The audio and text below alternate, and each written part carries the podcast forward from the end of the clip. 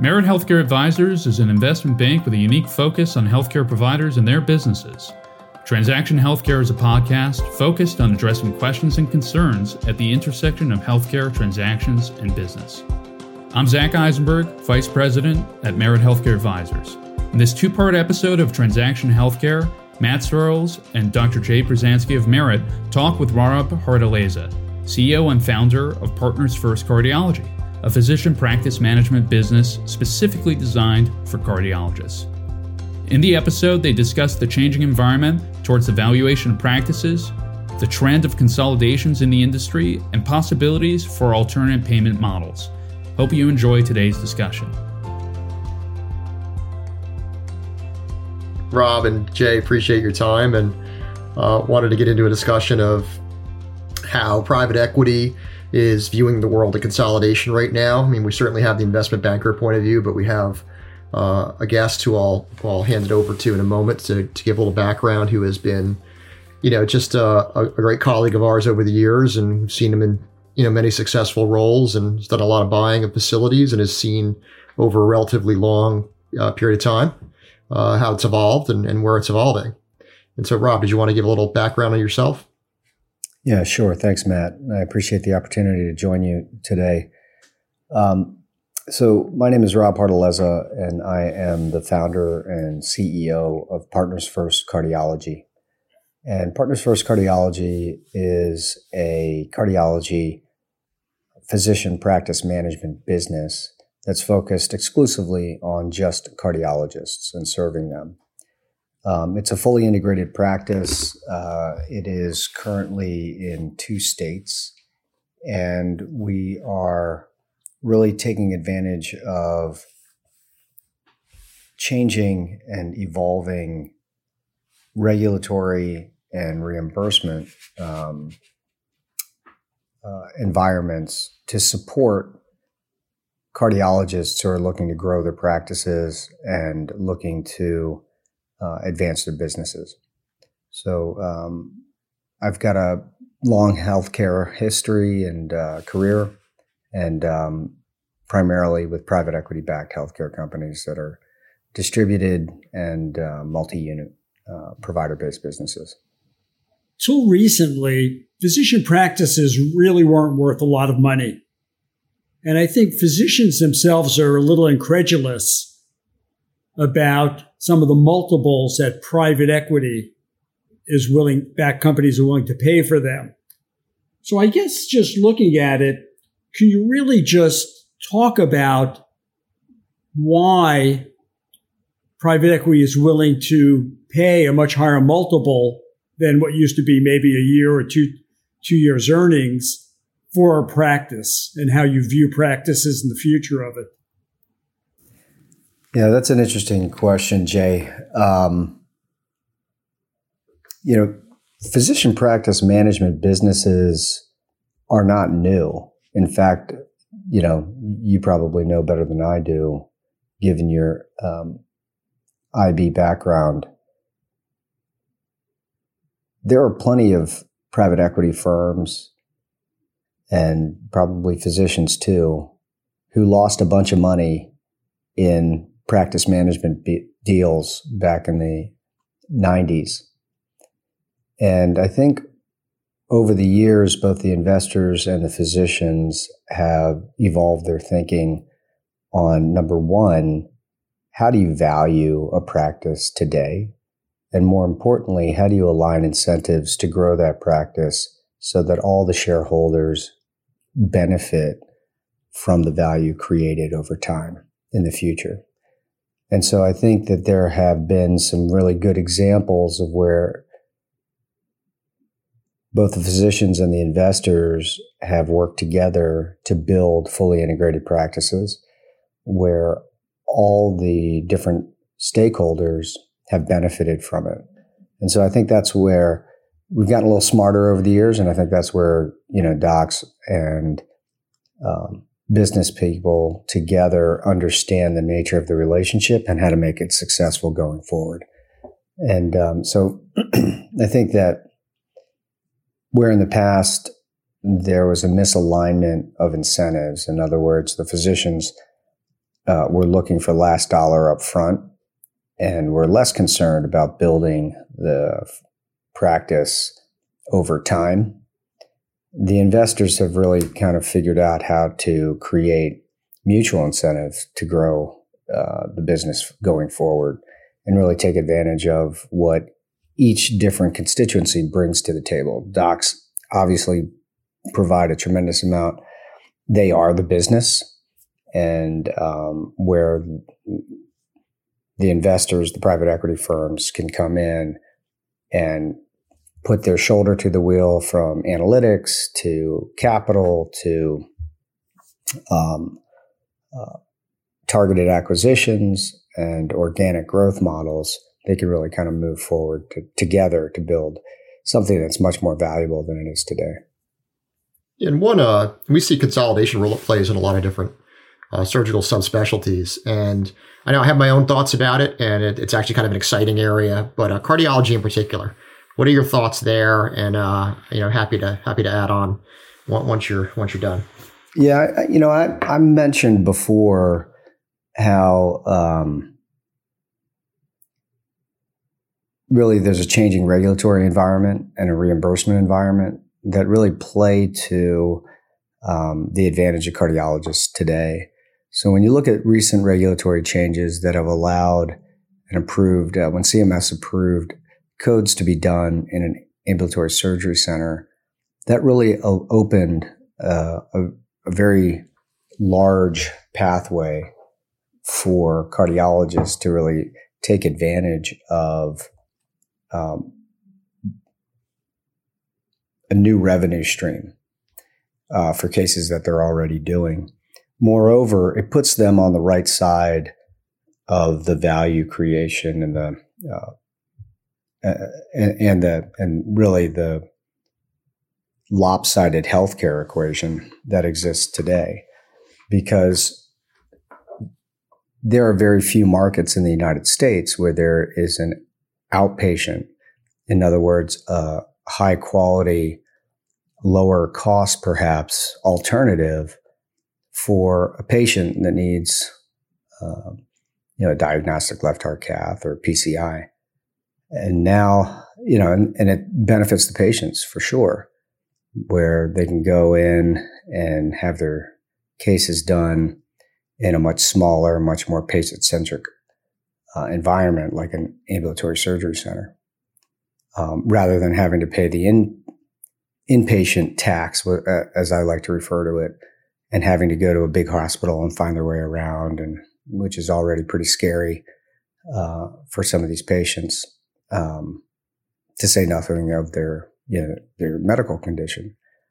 And so when you look at it, I think today if you talk to a cardiologist, they'll say, hey, you know, 80% of the cases I do in the hospital are discharged same day, which, as you know, Matt, you know, by definition makes them eligible for an outpatient treatment.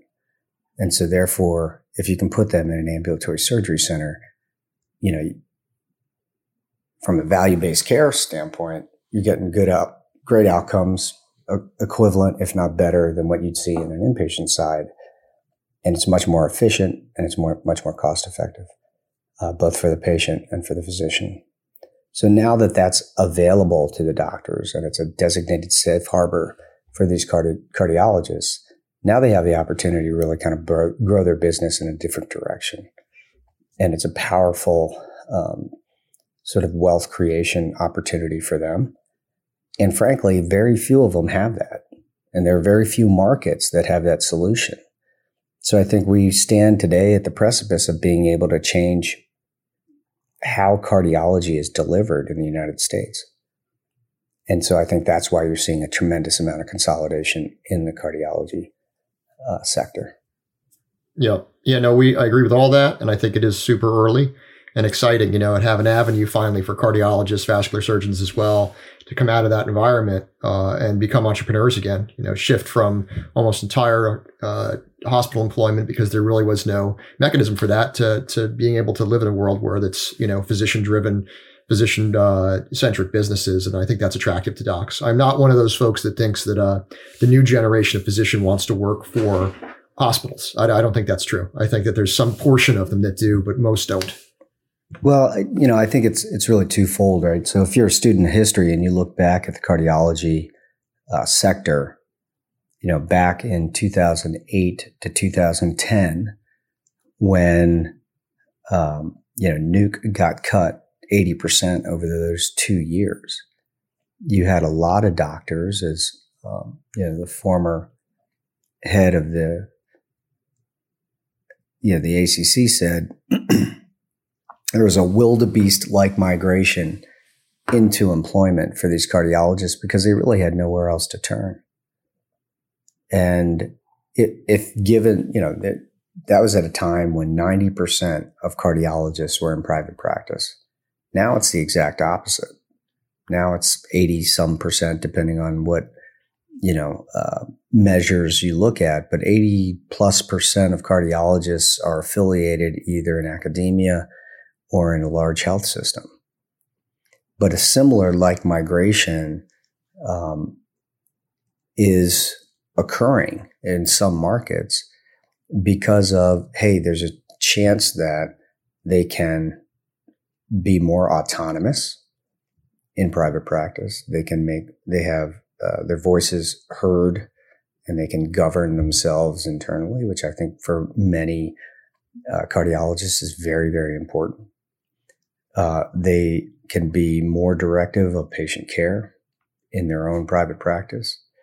And they're able to monetize a lot of what they're doing uh, and take advantage of that revenue that they're creating to, you know, improve their compensation.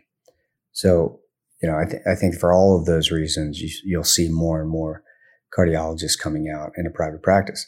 That said, I think you guys have been in healthcare long enough to know, and I think you'll agree, size matters in healthcare.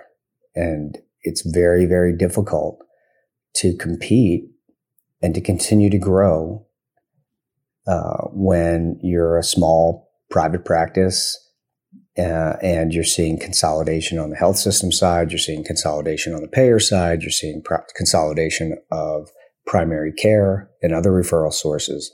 So now you're saying, hey, how do I maintain the autonomy? How do I continue to be able to make decisions on our my own? How do I continue to be able to drive patient care as I see fit? How do I continue to have a voice? And at the same time, how do I take advantage of access to capital? How do I take advantage of scale? How do I take advantage of market power? So that I do have a level playing field when it comes to payer contracting, when it comes to, you know, contracting of services or equipment or consumables, all of those things. As you, as you think about it from a physician standpoint, those are critically important to being able to continue to grow their practice or, or business and do it in a way that can meet the changing and, and very dynamic um, sector environment that they're in because you know cardiology especially uh, but healthcare more generally is constantly changing constantly evolving whether it's technology it's payer changes whether it's regulatory requirements all of those things.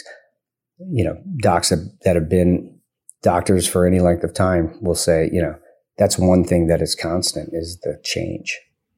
Sure with growing size, I mean, you touched on it. You initially started out talking about the um, advantages of, you know, growth within the practice by bringing new services in, uh, being able to do outpatient, you know, cath lab type services now in your own practice, having more control, bring more revenue to the practice. And then you also talked about growth. And so when you look at growth, how do you, do you, how do you look at that regional growth? And is the ultimate goal to look at alternative payment models?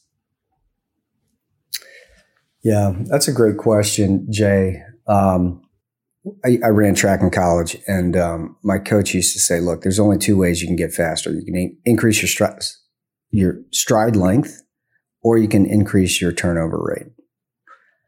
I think the the same sort of philosophy can be added to any you know physician practice.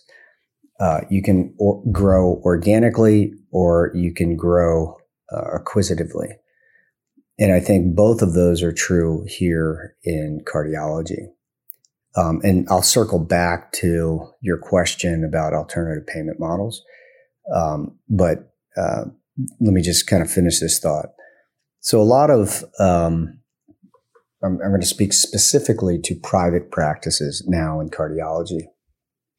Um, and I think this applies generally to, you know, any subspecialty, but um, a lot of cardiologists in private practice today um, are really uh, sort of um, compensating themselves based on, you know, they pay all the bills and then they say, look, we're going to distribute to our shareholders in the form of physician comp of the profits of the of the practice.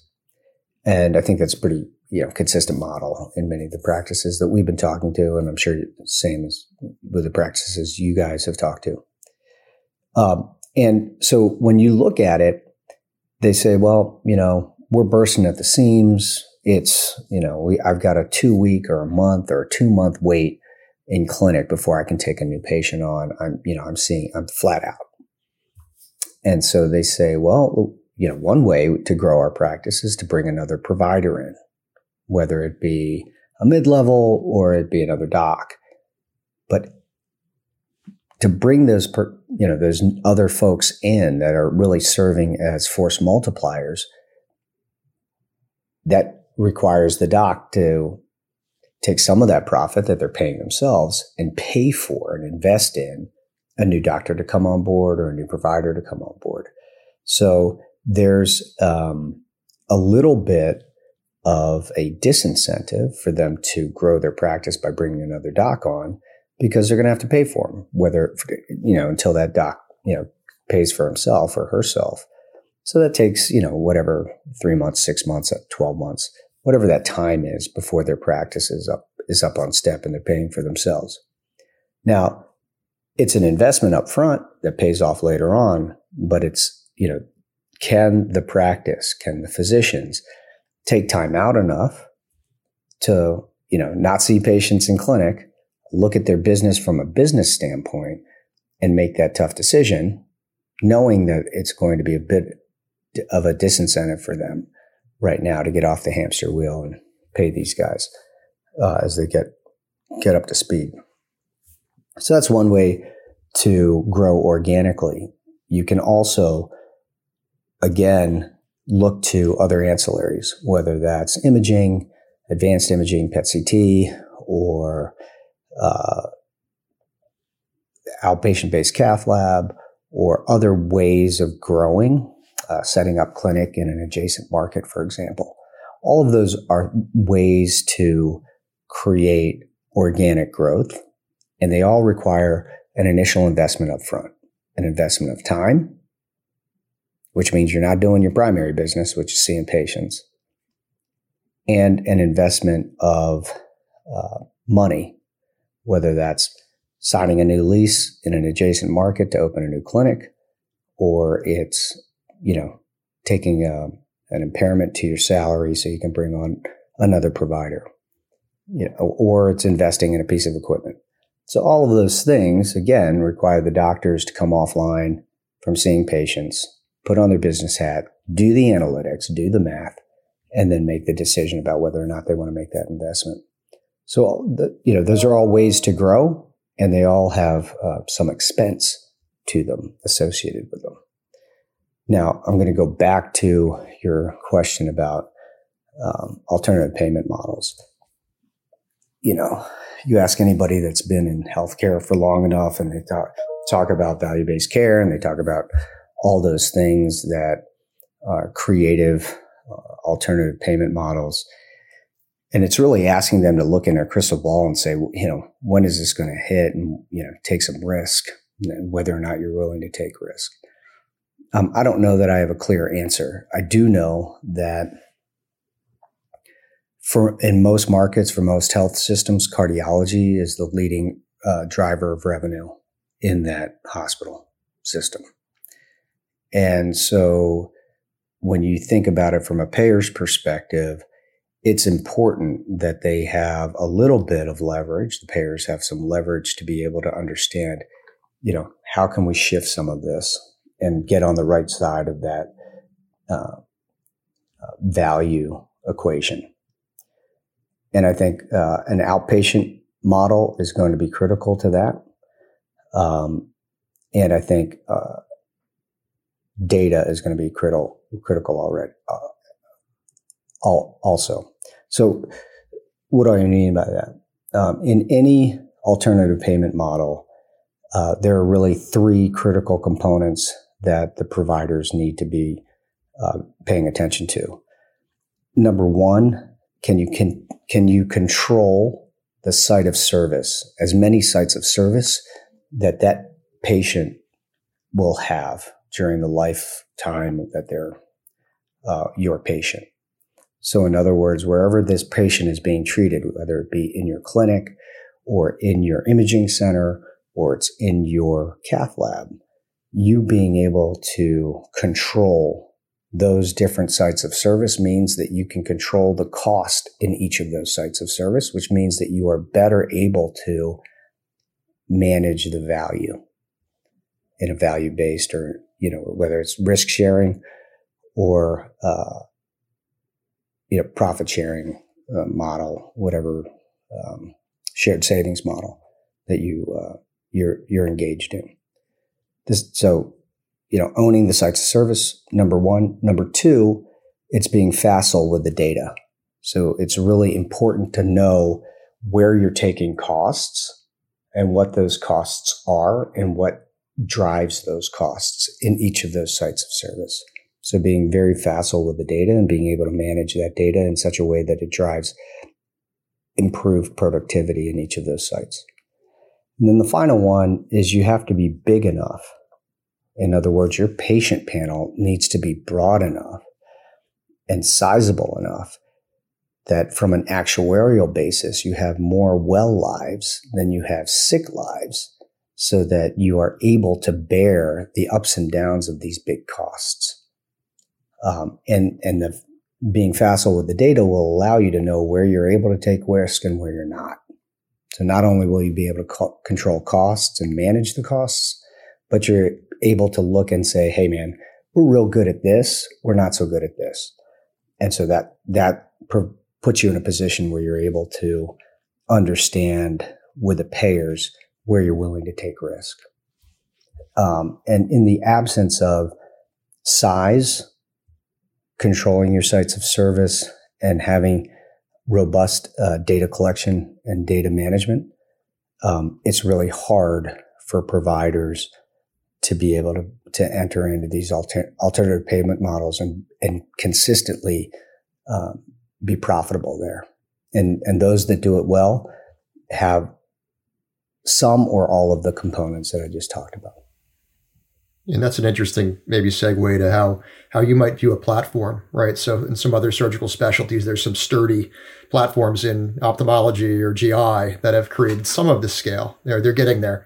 Um, how do you view that in the context of this early roll up of you know cardiovascular practices?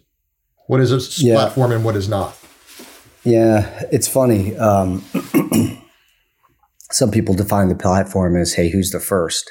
and unfortunately, uh, you know, you and I both know, unfortunately, that's not always the case. Um, uh, really, what defines a platform for us is do they have uh, the ability and the infrastructure to support growth. Um, and that's growth both rapid and over time. And so, you know, that includes, um, you know, what type of ancillaries do they have and how are they doing? But it also includes what have they consolidated? In other words, are they doing their own revenue cycle management internally or are they outsourcing that? Um, are they doing, you know, are they, do they have one clinic or do they have 15 clinics across a broad region? Um, and how are they managing those? Um, so, so size is a good indication, or we use that as a proxy uh, for a platform. If you're small and you're insular and you have one clinic in a very sort of um, limited geography, then you're probably not a platform. you may have 100% market share there, but you're probably not a pr- platform, if only because being able to do this across a broad region and get some depth in that region um, re- will require some significant significant growth and investment in infrastructure. So that that's where that's how we define a platform is where do where does the infrastructure support growth?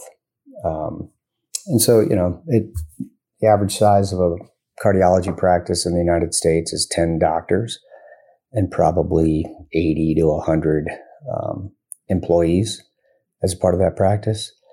And you'll see you know different shapes and sizes and different um, uh, sort of permutations of the practice. You know, are they all 10 of them partners or do you have a bunch of employed docs?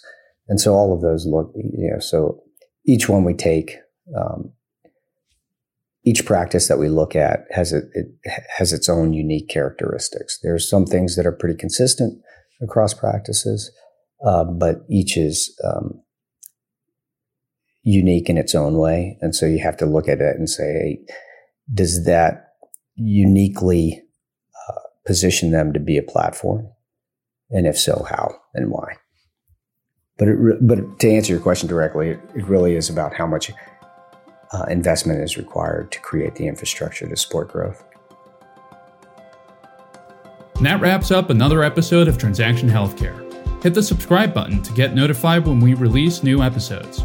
And if you are someone interested in learning more about these topics, visit us at meritadvisory.com or send us an email at contactus at meritadvisory.com.